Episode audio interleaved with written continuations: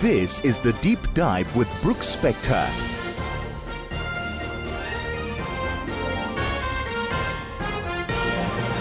And this is indeed Spector Live. And uh, I'm back with our second interview, this time with Christa Kuljian. Uh, she's a, a writer, uh, she's a uh, research associate at the University of the Witwatersrand's Institute for Socioeconomic Research. And she did a wonderfully fascinating book tying together the science of paleoanthropology and the political social economy, I guess we could put it, of the world that the various researchers, explorers, paleontologists existed in, and how that influenced what they described, and how what they found influenced what they thought about the sociology, history, and politics of the place, places actually that they lived in. Much of it, of course, focusing on South and Southern Africa, because uh, that's where all the stuff is. That's where all the bones are to be found. And Christa, it's a delight to have you with, with us this morning. Um, I found your book fascinating, as you know, but uh, the title, Darwin's Hunch, you may have to explain that to listeners a little bit. I mean, Darwin had a lot of hunches and finches. He looked at those too, but uh, the particular hunch, what was this? Well, thank you, Brooks, for having me on the show. It's uh, wonderful to be here. And, um, you know, I, I studied the history of science, Brooks, uh, in, in the early 1980s with uh, paleontologist Stephen Jay Gould. So that's, that's where I got my, my interest in the, the history of science and the, the history of, of how science is, is often shaped by its social and political context. So, so Darwin's hunch, the, the title comes from the fact that in, in 1871, Charles Darwin published The Descent of Man. And in that book, he wrote that he believed that all humans had common origins in Africa. He was interested in, in human evolution in that book. And his theory was not widely accepted at the time. And scientists argued that humans had evolved in Europe or perhaps Asia. And, and that really came, I think, from their incorrect assumption that Europeans were in some way superior to other people around the world and that there was a hierarchy of race. So, so the book really looks at um, over three different periods of time how did this idea of Darwin's, this theory, uh, play out? So, so the book is divided into three parts. The first is 1870s through the 1940s, when the search was really on to try to understand fossil evidence and uh, was really, you know, some of this thinking was really shaped by colonial thinking at the time. Um, and Raymond Dart was very active here in South Africa. And the second part looks at the 1950s through the 1980s. And so that, of course, was influenced by apartheid here in South Africa. And, and Philip Tobias, who many of your listeners will know, was a very prominent scientist in that time. And then the third part really looks at the late 1980s through to about 2015, just before the book was published, uh, when genetics really started to have an influence on um, you know the understanding about human evolution. And of course that was post-apartheid as well. So I, I was wondering brooks can i tell you one one story um, that kind of in, in, introduces this concept of the relationship between scientific assumptions and its social and political context Christa Kuljian is our second guest for this morning, and she she has a she has an explanation or a story or or a flashlight, I guess, or a torch shining on the relationship between the science and the sociology and the history. And I, go ahead. Well, Brooks, in fact, in a previous discussion, you you um, you said that you were interested in this story as well. It's the story of Piltdown Man. Ah, um, okay. Right, right. So in the late 19th century, when, when Charles Darwin wrote The Descent of Man, the search for human fossils was, was on, and explorers had found Neanderthal fossils in Germany and France and elsewhere in Europe. And other explorers were really searching in, in Asia, looking for evidence there. Now, no one at that time was looking in Africa. And then in 1912, a lawyer and amateur archaeologist named Charles Dawson found a fossil in a gravel pit in Piltdown, Sussex, England. And he shared his findings with the British Museum and other scientists and presented the, the findings publicly. And the Piltdown fossil had a, a large human like cranium and a more ape like mandible. So there was great excitement that this was proof that, um, that humans first evolved in, in, in England. And there was great national pride about that at the time. But in 1953, more than 40 years later, when more advanced chemical analysis was available, the fossils were found to be a forgery. And they were not ancient fossils at all. So someone had stained and filed a modern human cranium and the mandible of a modern chimpanzee. And the New York Times headline read Piltdown Man Hoax Exposed. So for decades, you know, from the early 1900s until, you know, the 1950s, um, you know, several prominent sci- scientists had been really off on the wrong track. And I want to read you just one paragraph from the book um, reflecting on this story. The hoax illustrates how false scientific data can be accepted quite easily when it fits with existing expectations. Scientists expected that humans evolved in Europe, so they readily accepted the evidence. Mistakes are clear with hindsight, but false information presented as fact can be welcomed because of assumptions that are incorrect.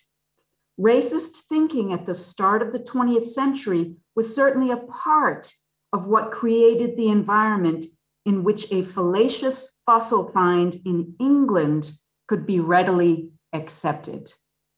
Well, I'm old enough to remember uh, scientists, paleontologists, uh, when I was a child uh, in the US, um, arguing extensively and uh, authoritatively uh, that uh, even then in the 1950s, uh, name that you remember, Carleton Coon, yes.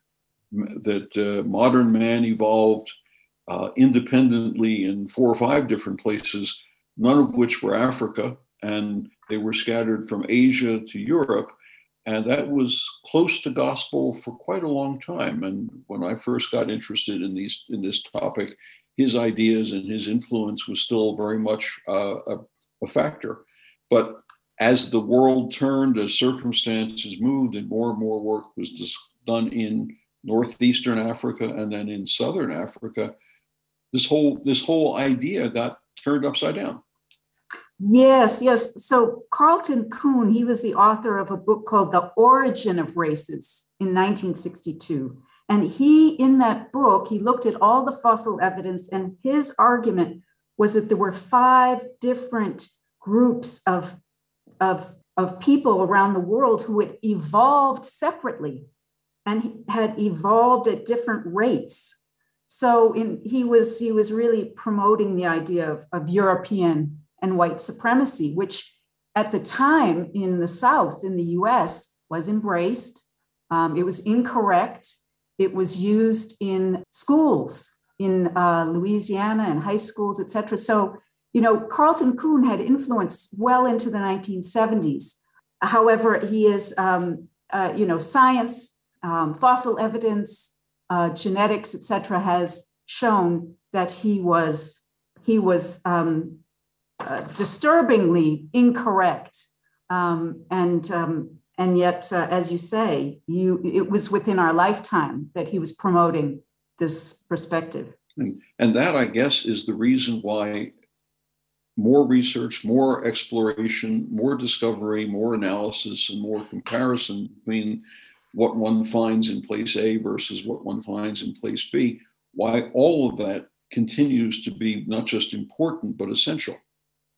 Well, um, I think it's important for us here in, in Johannesburg to go back to Raymond Dart uh, and the Taung child skull, also um, in this in this conversation. Uh, Mrs. Ples, um, ancient fossils that have been found in, in South Africa and have had a, a major um, uh, you know, influence on understanding about human evolution and uh, major influence in the field of, of paleoanthropology. You know, Raymond, Raymond Dart was originally from Australia, um, and he, he got his, his uh, education in the UK, but he moved to South Africa in 1922, and he took up a position as the head of the Department of Anatomy at Wits University. Um, just when, when the university was just beginning. Yes, yes, as it had just as it just opened. So um, his his work with the Taung child skull um, was important. Maybe we can come back to that. I see you have to go for a break. I do indeed, and then I will be back, and we'll we'll finish this off. And then, if you can do that quickly, we will cover we'll have covered the whole field. This is the deep dive with Brooks Spector.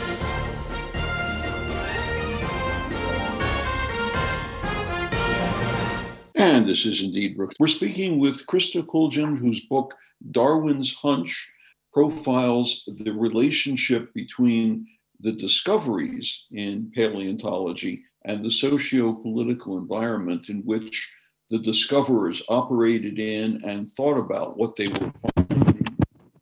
And you had a story you wanted to relay to us uh, in our remaining time together. Please, Christa, go ahead.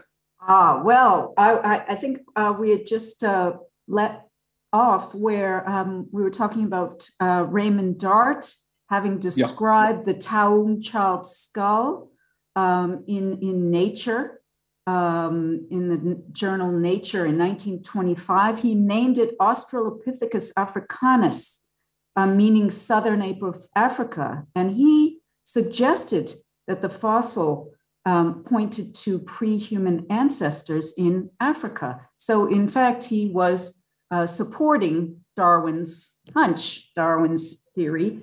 And again, uh, many scientists rejected Dart's view at that time. Uh, remember, many, you know, some scientists were really focused on, on Piltdown Man. They just were not thinking about Africa. And I, I know that uh, your, your listeners uh, are also uh, many of them may have known Philip Tobias. And Philip Tobias was a, a student of Raymond Dart's in the 1940s and 50s.